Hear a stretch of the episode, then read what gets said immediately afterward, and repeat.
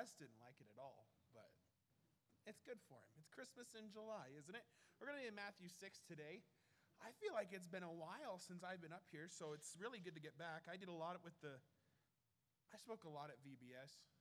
You guys are a lot more receptive audience than some of our kids during VBS. So thank you for that. Some of you are, some of you probably got some work to do. But we'll get to that later. But Matthew chapter 6 is where we're going to be. And I started looking at a word in a study that I was doing, and I started looking at a word that all of us know, all of us understand it, all of us deal with this on a, on a daily basis, and it's that word priority. A priority is something that is regarded as more important, more important than another. Some of the priorities that we, we as people have in our world today are our job, our church, our, our relationship with God, our relationship with our family. If you're married, it's a relationship with your spouse. If you have kids, it's, a, it's the role as a parent. Uh, if you work for someone, it's your role as an employee. If you own a business, it's your role as an employer. And we have a lot of priorities. It's without a doubt, we can say we're a race of prioritizing beings. We have our lives devoted to priorities, like I said, as work, family, finances, pleasure, activities that better us as human beings. But what does the Bible say about priorities? Matthew 6, if you were to look at a commentary or read through here and study it out, Matthew 6 is the continuance of one of Jesus' longest and most famous sermons, the Sermon on the Mount. It's here through these chapters that Jesus gives instructions on prayer, fasting, divorce, and a plethora of other cultural issues that, if you read it, we still deal with today. We often, I, at least I do, I often look back and think, man, what was it like to live in Bible times? Well, frankly, it was probably a lot like how we live today. Because the issues that Jesus deals with are very much prevalent in today's society. And in, we're going to start in verse 19. In verse 19, Jesus begins teaching on focusing our time and our energy on things that are higher than anything on this earth. He begins teaching on aligning our priorities with Him. Pastor touched on this this morning. I about muted his mic because he was going to get in my area, but I didn't. But the problem with this is we often forget what Jesus taught. We have grown to a point of allowing the devil to motivate us away from what God commands and focus on what we deem to be necessary for living and excelling. The world focuses on talents, money, careers, social status, security, provision, but God commands us to focus on eternal rewards, miraculous provisions, and His kingdom. The question we have to answer tonight is this and every time, I feel like every time one of us gets up behind a pulpit, the goal of what we do is try to answer a question that is, that is prevalent to our church today. And the question we have to answer tonight is this What am I making a priority, and is it what God would be happy with? What am I making a priority today, and is it what God would be happy with? So let's walk through this passage real quick and see exactly what Jesus is teaching. Matthew chapter 6 and verse 19, it says this Lay not up for yourselves treasures upon the earth, where moth and rust doth corrupt, and where thieves break through and steal. But lay up for yourselves treasure in heaven, where neither moth nor rust doth corrupt, and where thieves do not break through or steal. For where your treasure is, there will your heart be also. The light of the body is the eye. If therefore thine eye be single, thy whole body shall be full of light. But if thine eye be evil, thy whole body shall be full of darkness. If therefore the light that is in thee be darkness, how great is that darkness? No man can serve two masters, for either he will hate the one and love the other, or else he will hold to the one and despise the other. And a very famous saying that we all, I think, can quote Ye cannot serve God and mammon. Jesus gives a statement here that instantly evokes an image for us. Lay not up for yourselves treasure in heaven. That's it. And this is one of those things where you really don't need a whole lot of dictionaries to define what that means, it literally means, hey, don't worry about what you're putting on this earth. Lay not for yourselves treasures upon earth. This dra- we I look I was reading through this and there's a lot of what we would probably consider drastic statements in this passage and this drastic statement is both a warning and a promise. The warning is that the worldly riches will be corrupted and destroyed while heavenly riches are incorruptible and eternal.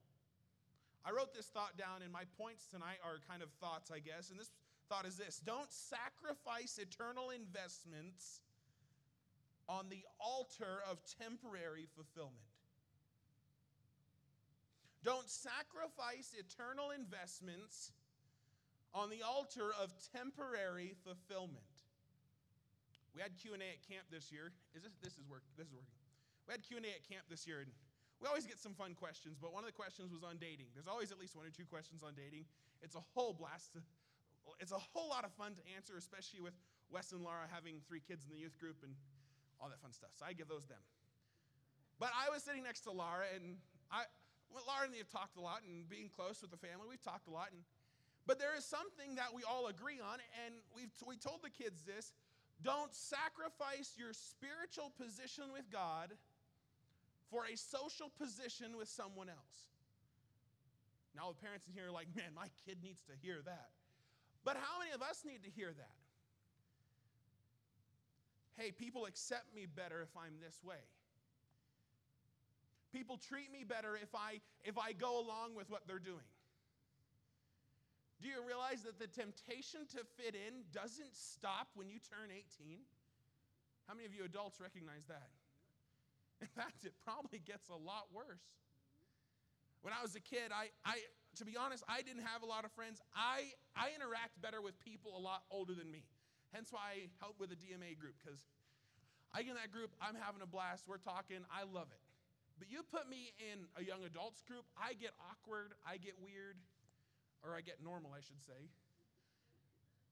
But I remember when I turned 18 and I went to college, I think, man, the temptation to fit into the world. I had worked at the theater before, and I had worked with a lot of unsaved kids, and they were good friends and they were good people, but they weren't the same type of person that I was. And I thought the temptation's gone. I can, I can relax now. And frankly, it didn't get any better. But now I was at Bible college and I had pe- people who feigned spirituality saying you needed to do this. But you come to this point in the Bible, and God says, Don't sacrifice the eternal things that I promise you for the temporary fulfillment that the world gives.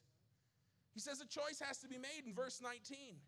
Lay not up for yourselves treasures upon the earth, where moth and rust doth corrupt. That's a promise from God, is that whatever you lay up on this earth is gonna go away. And where thieves break through and steal, it's weak and it's vulnerable, but lay up for yourselves treasures in heaven where neither moth nor rust doth corrupt, and where thieves do not break through and steal. Then he makes that statement For where your treasure is, there will your heart be also. So, which choice are you making today? Are we consumed with the pursuit of financial freedom, social acceptance, that you're, you've neglected the spiritual freedom that Jesus offers? Have you devoted your life to the security of your family that you have forgotten to work on the spiritual security for yourself? Mark 8:34 is Jesus teaching, and when he had called the people unto him and his disciples, he said unto them, Whosoever will come after me, let him deny himself, take up his cross, and follow me. That just completely punctured a hole in the self-help movement. you guys realize that? Jesus Christ didn't say, hey, take time, work on yourself. And he said, take up your cross and follow me. Take up your cross, follow me, for whoever shall, ha- shall save his life shall lose it. But whosoever shall lose his life for my sake and the gospel's, the same shall save it. For what shall it profit a man if he gain the whole world and lose his soul? Dads, your family needs to know that you are the first uh, you are first and foremost interested in their spiritual conditions before their financial position in society. You as a parent, you, you need to care more. Uh, are you, as a parent, caring more about the savings account than your child, child's devotions? How about their spiritual conditions over their extracurricular activities? This is one of the hardest things we see in church. I know Wes and Laura, I know dad and mom would agree. We see people making these decisions with their families, and there's only so much we can tell them what's right and wrong. Hardest thing I think of when I was out at school is you go to school and I had this I had this image in my mind that everyone going to West Coast Baptist College was there for the same exact reason and unfortunately it's not. I remember I had this kid in my dorm. Tyler would know him. His name was Josh Ferran.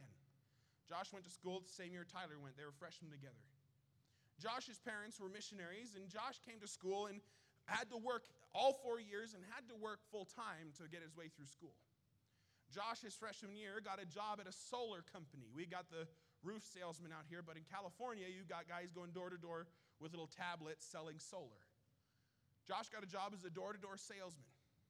I remember Josh worked very hard on walking door to door, so much so that by his senior year, he was paid salary and the head of the sales team at this solar company. I don't remember how much Josh was making, but it was getting close to six figures as a college student. And I remember thinking, this guy has it made. He had saved up and bought himself a new car. I remember my junior year, his roommate wasn't going to be able to graduate. He took his roommate Colin and said, Hey, let's go. And he paid off his roommate's bill. He was a very generous guy. He was a hard worker. He was, he was charismatic. He was fun to talk to. He was, he was dating a really great girl, and they were engaged to be married after graduation. And I remember the day he was in the room next to me, I remember he comes home and says, Pray with me. I've got a problem. The solar company wants me to go on their upper management team with the company. They want me to move to San Diego after graduation. He says it's a moving expense. They're giving me a housing allowance. It was a great job. It's the job that we, that anyone who's in the career world realize that's how you make it. He said, Pray with me. I know God wants me to go to the mission field, but I don't know how to get through this. Remember, we prayed with Josh, and a few months later, the day before graduation, I knew that Josh had made his commitment that he was going to quit. I was grateful. He said, I need to go to the mission field. Josh walks into the dorm that night, and they always wear the same polos. I called them a cult. They look like Mormons, but they all had like the same. It was a dark green polo. It had a little yellow logo in the side. And he walks into the dorm. I'm sitting in the lobby, and he grabs his polo by the collar, rips it off, takes it by the collar, and rips it in half. Drops it on the ground and walks off. Says, I'm done. You know why? Because his heart wasn't in it. His heart was devoted to something else. Because where your heart is, there will your treasure be also. He got married to Bethany a few months later, and they're in full time ministry today. You see, he cared more about what Jesus wanted him to do than what, the, than what society was making him do. One day we will give an account on how we devoted our life to God. And if we aren't pursuing heaven, it will be a sad day. Jesus gave his all for us, and we can't be motivated to give him more than just a few hours a week. We have sacrificed our spiritual status with God for a social status with the world. We have sacrificed eternal security for temporary security. And we've decided to worship our finances over our Savior. So we see a choice has to be made, and a warning is issued in verse 22. The light of the body is the eye. If therefore thine eye be single, that word single, it means, it means, it means singularly focused on God. It means, it means steadfast. If our eye be single, thy whole body shall be full of light. But if thine eye be evil, thy whole body shall be full of darkness. If therefore the light of the of light that is in thee be dark, darkness, how great is that darkness?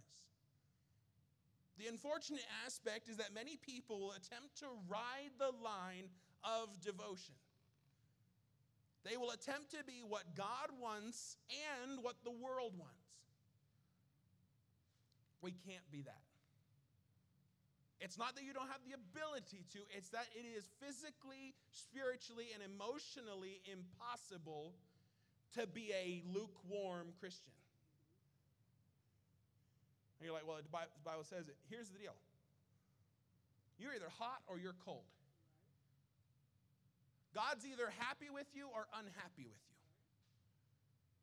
You've got a decision to make. Jesus, another radical statement is that in that anything that takes our focus away from God is darkness and evil. He doesn't say hey, it's a gray area. No, it's either black or white. He makes a statement in which our lives will be spent serving, but we decide which master we serve.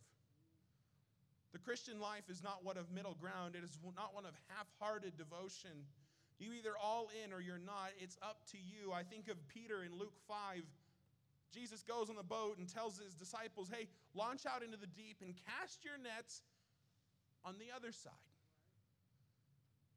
Peter says this Simon answering said to him, Master, we have toiled all the night and have taken nothing. Nevertheless, at thy word, I will let down the net.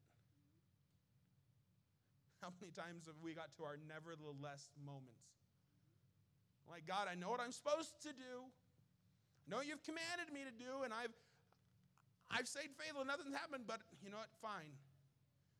But it says in verse 8, when Simon Peter saw it, when he saw that the fish came up in the net and there were there were too many, that when he, Simon Peter saw it, he fell down at Jesus' knees, saying, Depart from me, for I am a sinful man, O Lord. You see, Peter's faith was not one of, I guess, action, it was one of excuses.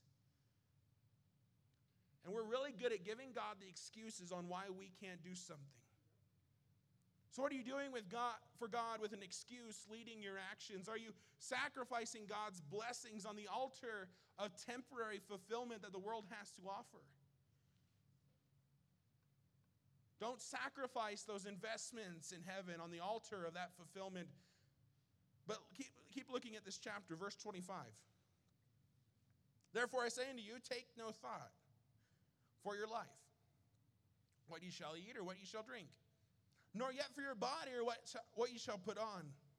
Is not the life more than meat and the body more than raiment? Behold, the fowls of the air, for they sow not, neither do they reap, nor gather into barns, yet your heavenly Father feedeth them. Are ye not much better than they? Which of you, by taking thought, can add one cubit unto his stature? I really hate that verse because I tried to get to dad's height and it never worked. And why take ye thought for raiment? Consider the lilies of the field, how they grow, they toil not, neither do they spin. And yet I say unto you, even Solomon in all his glory was not arrayed like one of these. Wherefore, if God so clothed the grass of the field, which is today and tomorrow is cast in the oven, shall he not much more clothe, clothe you, O ye of little faith? The question the world asks a lot, and the question that we might ask a lot, is God makes a statement of you can't serve God and mammon. Well, we have, have the question well, if I'm not supposed to serve money, how do I survive? And Jesus made some pretty strong statements again about our focus, and he transitions to teaching us how to live with that focus in mind. He answers the question how do we live without fear of being provided for or supplied. And this is a statement. Number two, the statement I would make is this refuse to allow fear to rob you of the blessing of God's provision by taking on God's responsibility. Refuse to allow fear to rob you of the blessing of God's provision by taking on God's responsibility. When was the last time you felt overwhelmed due to the responsibilities you have? I think all of us can probably say, This week. This week I did. You know, it was a couple days ago, work was rough, and I, I really felt overwhelmed. Or maybe it was that hailstorm, and I don't know, James, you're probably feeling pretty overwhelmed, lots of busy and dented roofs and whatnot. And business is great, but it can get overwhelming. When's the last time you felt overwhelmed? My question is, why would you take on more of that overwhelming creature than when God says not to. Our provision is in God's personal realm for what He promises to take care of. Jesus is teaching here today, and, and kids, listen up. Jesus is not just teaching a group of adults. Kids, teenagers, elderly, young, married, single, everyone was gathered around, and he was teaching to an audience knowing who was there. But Jesus wants us to know that our livelihood is not meant to be something we are worried about, it instead is something that we should surrender to him. now, I don't want you to think that this doesn't mean that we don't work. The Bible says in 1 Timothy 5, but if any provide not for his own, and especially for those of his own house, he hath denied the faith and is worse than an infidel. What Jesus wants us to do is prioritize our work in the rightful place under our devotion to him.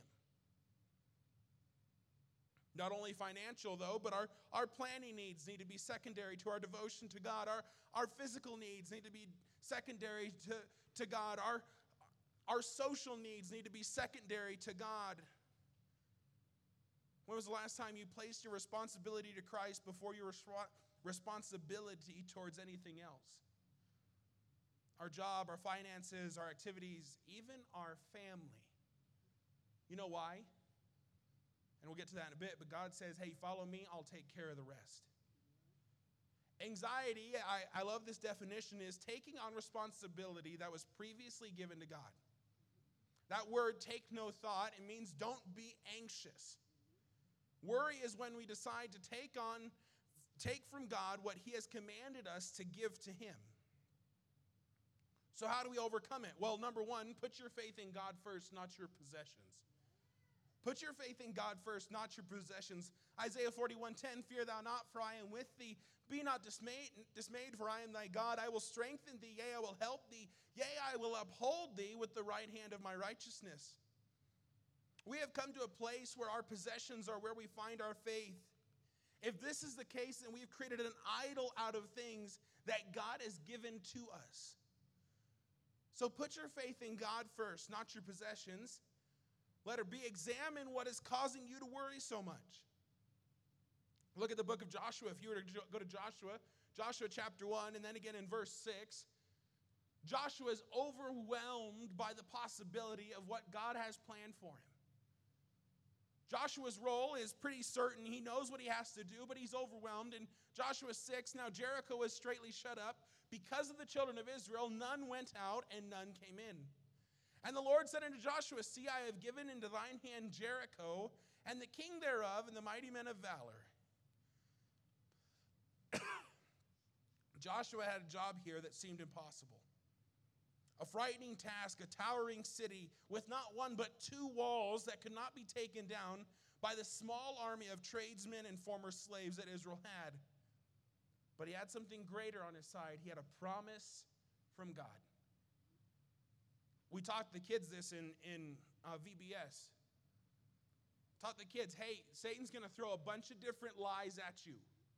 What you throw back is the promises that God gives us. And that'll help us. You get to the point this week and you say, God, I don't know how we're going to make it. God, I don't know how, you, how I don't know how we're going to get food on the table this week. I don't know how my kids are going to get this. But you say that verse back to Satan. I'm not going to fear because God says he's with me. I'm not going to be dismayed because he is my God. He's going to strengthen me. He will help me. He will uphold me. When we examine the worry, we realize that God has given us promise to overcome that worry. So let her see, ask God to help you with the worry and give it over to Him. Shadrach, Meshach, and Abednego went to the fiery furnace knowing the consequences, but knowing God's promise was greater than the furnace.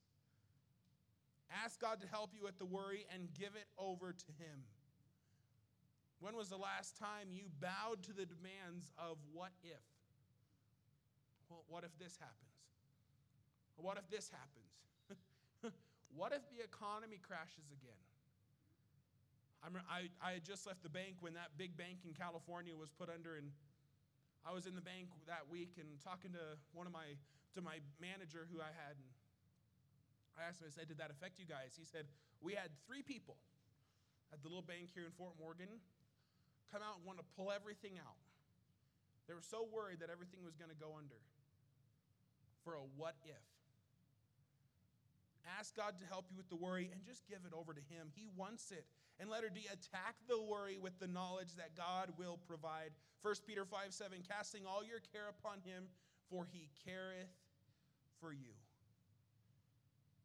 You see, when we take on anxiety, when we take on worry, it's the equivalent of us taking a live bomb from a bomb expert because we believe we are better equipped to handle it. Do you realize that? The anxiety is a time bomb. I want to give it to the bomb expert. I don't want to hold on to it. And God's the expert on what to do. I have a friend out, at, out of California, and she always says this worry is sin. I think that's her catchphrase. Worry is sin. But every time I worry, that's what comes up. Worry is sin. Worry is sin. Worry is sin. Say that for a week. You won't forget it. But let's live our lives that way. Worry is sin. I'm not going to worry because God's going to take care of it. And we see the culmination of this in verse 31. Let's look at verse 31. We'll be done here in just a second. Therefore, this is a statement of transition. You saw it again earlier in verse 25, but therefore it's saying, hey, because of what I just said, now do this. Therefore, take no thought. Don't be anxious. Don't worry. Saying, What shall we eat, or what shall we drink, or wherewithal shall we be clothed? Hey, don't worry about what you're going to eat, what you're going to drink, how you're going to be provided for. For all these things do the Gentiles seek. God commands us not to worry about his provision because he will take care of it. Not only will he provide, he says we are like the unsaved when we worry. You see, you are, no, you are never more like a heathen than when you are worrying about what God has promised to take care of.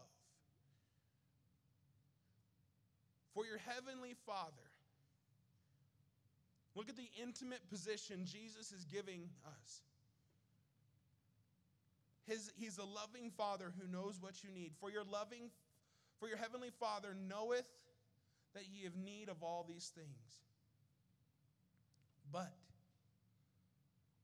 seek ye first the kingdom of God. Instead of focusing on the material, direct your focus onto the spiritual. You will have to work. You need to help provide for your family. I understand that but you first need to seek after the kingdom of God. That word seek actually literally come it's the same word that we think of when we think of hide and seek. It's us searching and, and pining away and looking for and, and aiming for and striving for. It's an action that we have to do. And the kingdom of God is the places, things, actions, or demeanors that place God as preeminent into our lives so seek ye first the kingdom of God and his righteousness. You see, the Jewish people were looking for a new king. The Jews there thought Jesus was coming to take away the Romans and, and bring about a new kingdom. And, but Jesus declares that the kingdom of God had already come. We can miss a blessing when we sit around waiting for God to bless us instead of doing what he already commanded. Colossians 3, verse 1 If ye, if ye then be risen with Christ, seek those things which are above, where Christ sitteth on the right hand of God. Set your affections on the thing above and not on the things of this earth. For ye are dead, and your life is hid with Christ in God. When Christ, who is our life, shall appear, then shall ye appear also appear with him in glory. Hebrews 13, 5, let your conversation be without covetousness, and be content with such things as ye have. For he hath said, I will never leave thee nor forsake thee. So that we may boldly say, The Lord is my helper, I will not fear what man shall do unto me. Philippians 4:19, it was on the screens today, it's in your bulletin. But my God shall supply all your need according to his riches. You know what that means? He doesn't have a budget problem. According to his riches in glory by Christ Jesus. The kingdom of God is looking at what God wants and making that our priority first. Righteousness entails everything that is right and just about God. His righteousness is His perfect way, His perfect reactions, His perfect provi- provision. Seek after those things first. You realize He doesn't say you can't go after certain things? You can, you can have dreams. You can have a happy family. You can, you can work for a good home. You can work for nice things, but put God first. In verse 34 is the capstone for the passage. Take, therefore, no thought for the morrow. For the morrow shall take thought for the things of itself. Sufficient unto the day is the evil thereof. We're instructed on anxieties, priorities, worry. God says not to worry about tomorrow's problems because today's are enough. Why do we allow ourselves to get depressed or anxious with these expectations we have for our future? Teenager, don't worry about what's going to happen next year. Frankly, don't, don't stress too much about what college you're going to go to because God's going to provide. Seek his kingdom first. Mom and dad, are you stressing right now? Give it over. Make God your first priority, and He will take care of everything else. Make God your first priority, and He will take care of everything else. Refuse to allow fear to rob you of God's blessing, of God providing for you.